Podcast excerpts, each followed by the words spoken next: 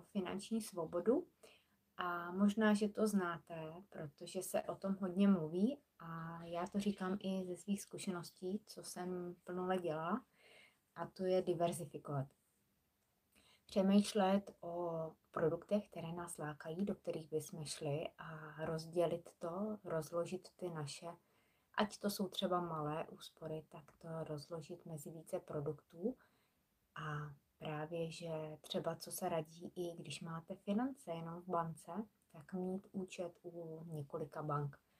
Víme, co se stalo, co se stalo na jaře vlastně s jednou bankou, že zkrachovala, takže nemáte jistotu, i když ty finance jsou pojištěné, tak je to, myslím si, jenom do milionu a půl a je dobré u všeho rozložit, protože v čase, když se podíváme na historii, tak různé, různé příhody se opakují i v ekonomice.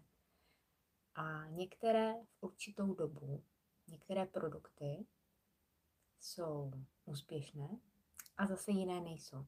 Takže když to budete mít rozloženo, tak vlastně v tom čase by to mělo, když to zprůměrujete, být vyrovnané, anebo byste ideálně měli být eh, samozřejmě v zisku, záleží, do čeho to vložíte, ale a tak vlastně předejdete riziku, že dáte do jednoho skoro všechno nebo všechno a že to nebude úspěšné a že tam bude nějaká ztráta.